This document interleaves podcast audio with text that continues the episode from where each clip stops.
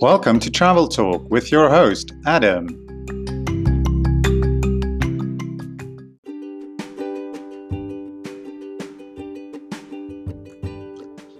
What's going on in the news this week?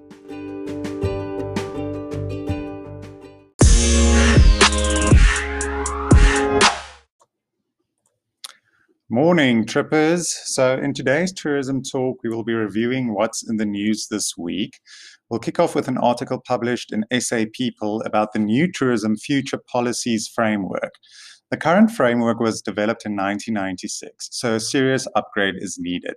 The panel who will help the Minister of Tourism is set to investigate all facets that are, that are included in tourism over the coming 12 month period.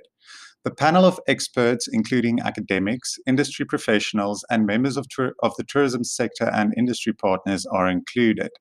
The goal is to reimagine tourism for the future, and we are hoping that the panel will have great success in doing so. Our second focus comes from a piece published in Business Tech regarding the SA aviation industry.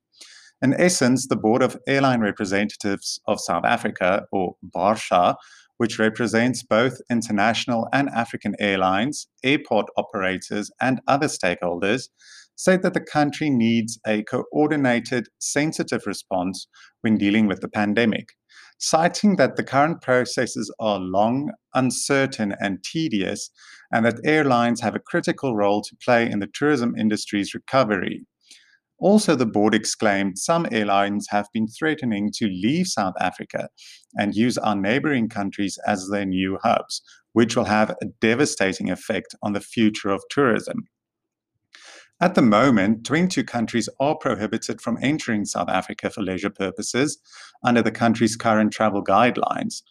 Uh, although this is a significant reduction from the initial 60 countries named on the high risk list, the countries that remain banned include key travel markets such as the US, UK, and Germany. And finally, the Independent Online reports that tourism can save the SA economy.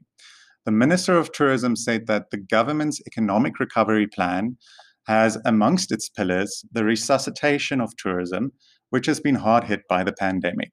Thus, thus, a concentrated effort has to be put in place to ensure that the sector recovers at a rapid rate.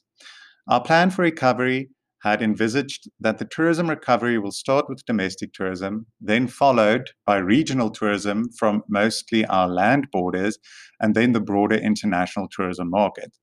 Yet for now, SA is only open to local travel. What are your thoughts on this? We would love to hear from you. Remember to stay safe and keep well.